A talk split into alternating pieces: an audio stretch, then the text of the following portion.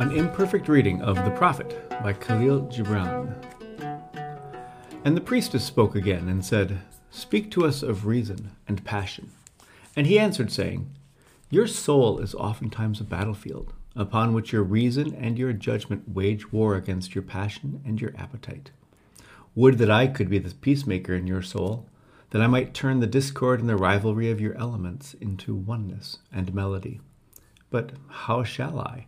Unless you yourselves be also the peacemakers, nay, the lovers of all your elements. Your reason and your passion are the rudder and the sails of your seafaring soul. If either your sails or your rudder be broken, you can but toss and drift, or else be held at a standstill in the mid seas. For reason, ruling alone, is a force confining, and passion unattended is a flame that burns to its own destruction. Therefore, let your soul exalt your reason to the height of passion, that it may sing.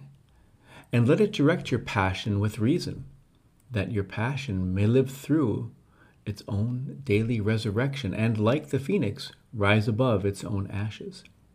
I would have you consider your judgment and your appetite, even as you would two loved guests in your house. Surely you would not honor one guest above the other, for he who is more mindful of one loses the love and the faith of both. Among the hills, when you sit in the cool shade of the white poplars, sharing the peace and serenity of distant fields and meadows, then let your heart say in silence, God rests in reason. And when the storm comes, and the mighty wind shakes the forest, and the thunder and lightning proclaim the majesty of the sky, then let your heart say in awe, God moves in passion. And since you are a breath in God's sphere and a leaf in God's forest, you too should rest in reason and move in passion.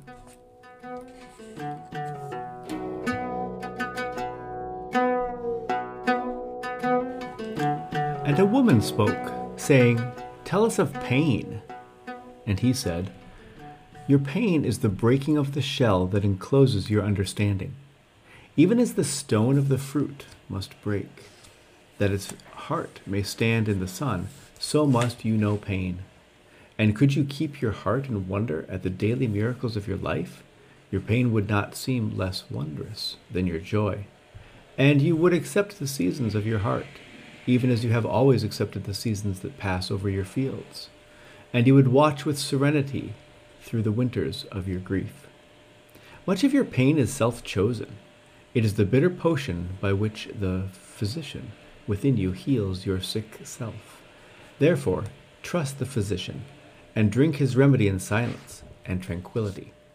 For his hand, though heavy and hard, is guided by the tender hand of the unseen. And the cup he brings, though it burn your lips, has been fashioned of the clay which the potter has moistened with his own sacred tears.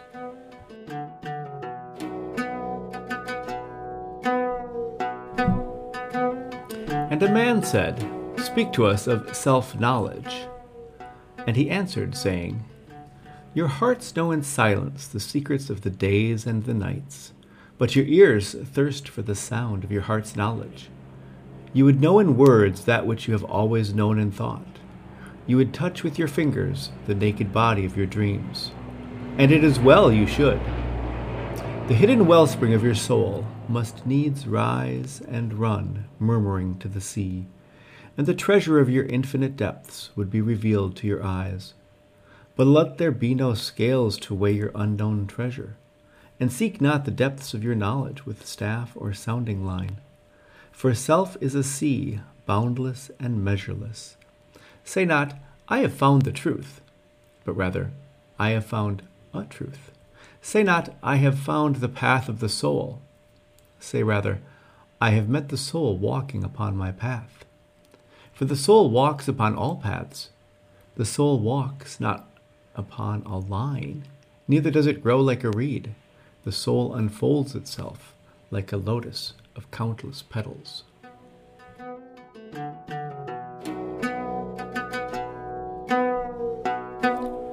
Then said a teacher, Speak to us of teaching.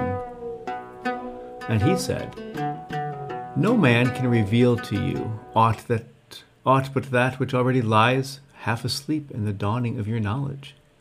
The teacher who walks in the shadow of the temple among his followers gives not of his wisdom, but rather of his faith and his lovingness.